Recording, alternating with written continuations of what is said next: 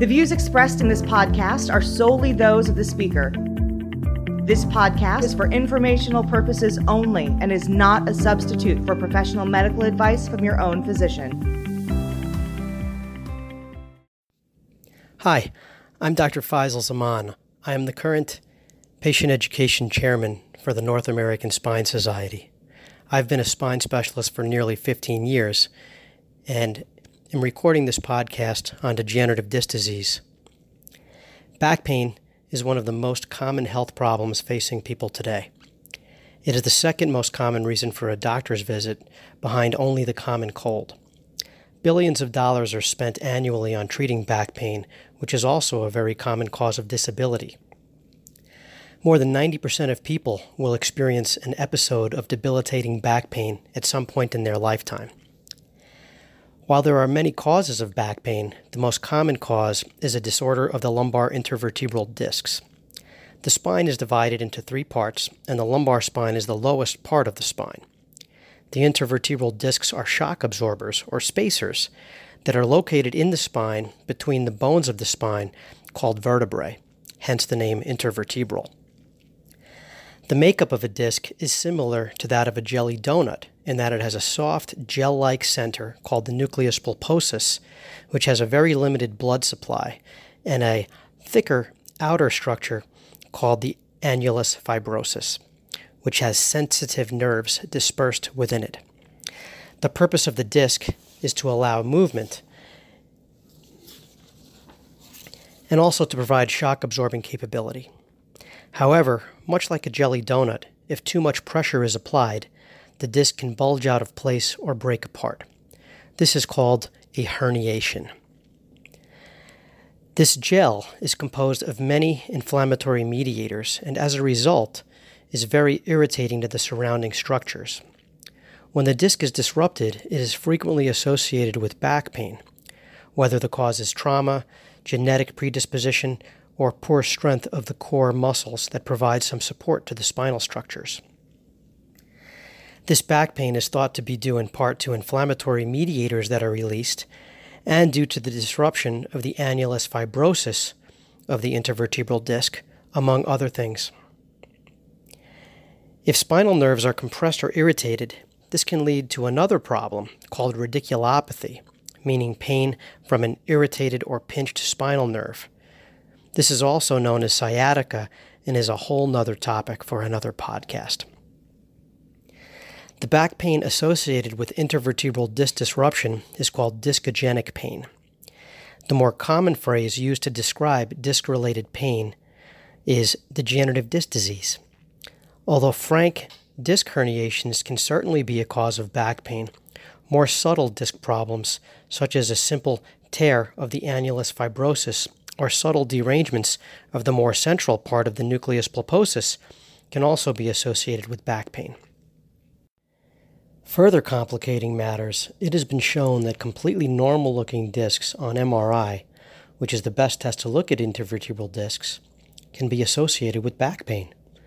What this means is that abnormal, degenerative appearing discs on an MRI are not necessarily pain generators. When the outer part of the disc appears normal and the disc is proven as painful due to internal derangement, this is a process called internal disc disruption syndrome. Again, the back pain caused from all of these issues I've mentioned is called discogenic pain, and some of these terms are more broadly classified as degenerative disc disease. As the life of a disc progresses, it naturally loses hydration gradually. This is universal it will happen to all of us. Fortunately, similar to how a normal appearing disc can cause discogenic pain, the converse is far more prevalent.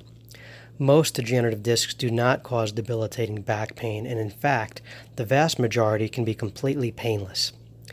Dehydrating discs are like graying hair or wrinkling skin. If we're lucky to live long enough, we are going to have degenerating discs on an MRI or what a radiologist may call degenerative disc disease, frequently abbreviated as DDD. The term degenerative disc disease may be used to describe a disc with a tear in it, a bulging outwards, a loss of height, or darker color on specific MRI sequences. Do not panic if you've been told you have this. You are not alone. This is not a disease in the traditional sense of the word. You cannot die from degenerative disc disease. This is not a life and death situation. This can, however, be a quality of life issue. While degenerative discs are not always associated with pain, they can be. The type of pain that people describe most frequently is a dull ache with pressure across the low back, occasionally referred down to the tailbone area and up the back a little bit, and often across to both sides and even into the top part of the buttocks. Sometimes a dull aching feeling can even extend into the thighs. If there is leg pain coming from the discs, the leg pain should not be as intense as the back pain and is unlikely to extend below the knees. One particularly stoic patient I remember very well described his back pain as simply a feeling of being tired. Although less common, disc pain can be sharp, stabbing, lancinating, burning, and even more uncommonly associated with tingling and numbness. Aggravating factors are activities or positions that put pressure on the discs and increase the stress on the lumbar spine. People often describe staying in any one position for too long as a common factor. Although standing on hard surfaces, such as in line at an amusement park, can cause discogenic pain, sitting is one of the most common exacerbating factors. The longer one sits in one position, the more prevalent their discogenic pain may become. Individuals often describe a need to keep moving or shifting in their seat or getting up and standing in the back of a movie theater or in a classroom in order to stay comfortable. Long airline flights stuck in a window seat or sitting in a courtroom or in church are common aggravators. Bending, twisting, coughing, sneezing, and jumping related activities, such as basketball or even teaching a child how to do jumping jacks, can all cause discogenic symptoms as well. Other common aggravating factors include standing and slightly bending forward at the waist, shoveling snow, digging a hole for a fence post, changing sheets on a bed, packing a suitcase for a trip, washing a car, and even things seemingly far less strenuous, such as standing and doing dishes, washing hands, and even brushing teeth or shaving, can be agonizing for people with discogenic pain. The good news is that discogenic pain flare ups nearly always subside spontaneously within a certain period of time. This period of time is variable. Often, the individual will describe intermittent pain for a few days at a time, occurring once every few years. With the progression of time, the flare ups may become more intense and more frequent, with longer duration before subsiding. The pain can eventually become constant. Patients frequently describe experiencing stiffness and pain when getting out of bed in the morning, with loosening up and improvement of symptoms over the course of 30 to 90 minutes. Increasing discomfort usually occurs at the end of the day in these cases. The pain can sometimes interfere with a good night's sleep as well. The bad news is that while many treatment options exist, there is no long term permanent cure for recurring discogenic pain, and degenerative disc disease is not reversible. Again, like wrinkling skin or graying hair. Many treatment options exist, and many factors play into how much someone's life will be affected.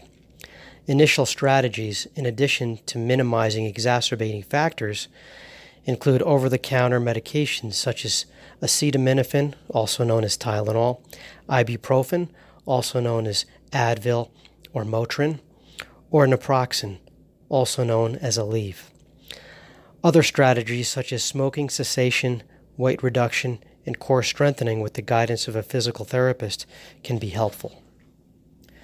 Recent, re- recent research has shown that a technique called cognitive behavioral therapy, in addition to physical therapy and subsequent home exercises, have been shown to be as effective as long term management of chronic back pain as major back surgery.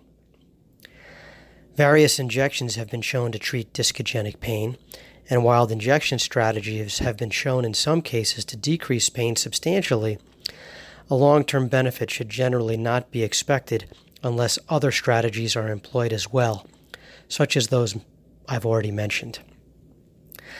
The most common strategy used to treat discogenic pain is the X ray guided epidural steroid injection. These, these procedures are done over a million times a year in the United States alone. Risks and side effects do exist, and these procedures should only be done by an experienced medical doctor well trained in carefully performing such procedures. I briefly mentioned earlier that major back surgery is a treatment option for degenerative disc disease. The most common back surgery for back pain is called a fusion. Historically, fusions have been done to treat joint related pain when the joint cannot be salvaged and the expected pain relief and benefit with subsequent improvement in quality of life outweighs the consequences of joint fusion. Fusion means that the affected joint is obliterated and the two bones that make up the joint are fused together into one solid bone.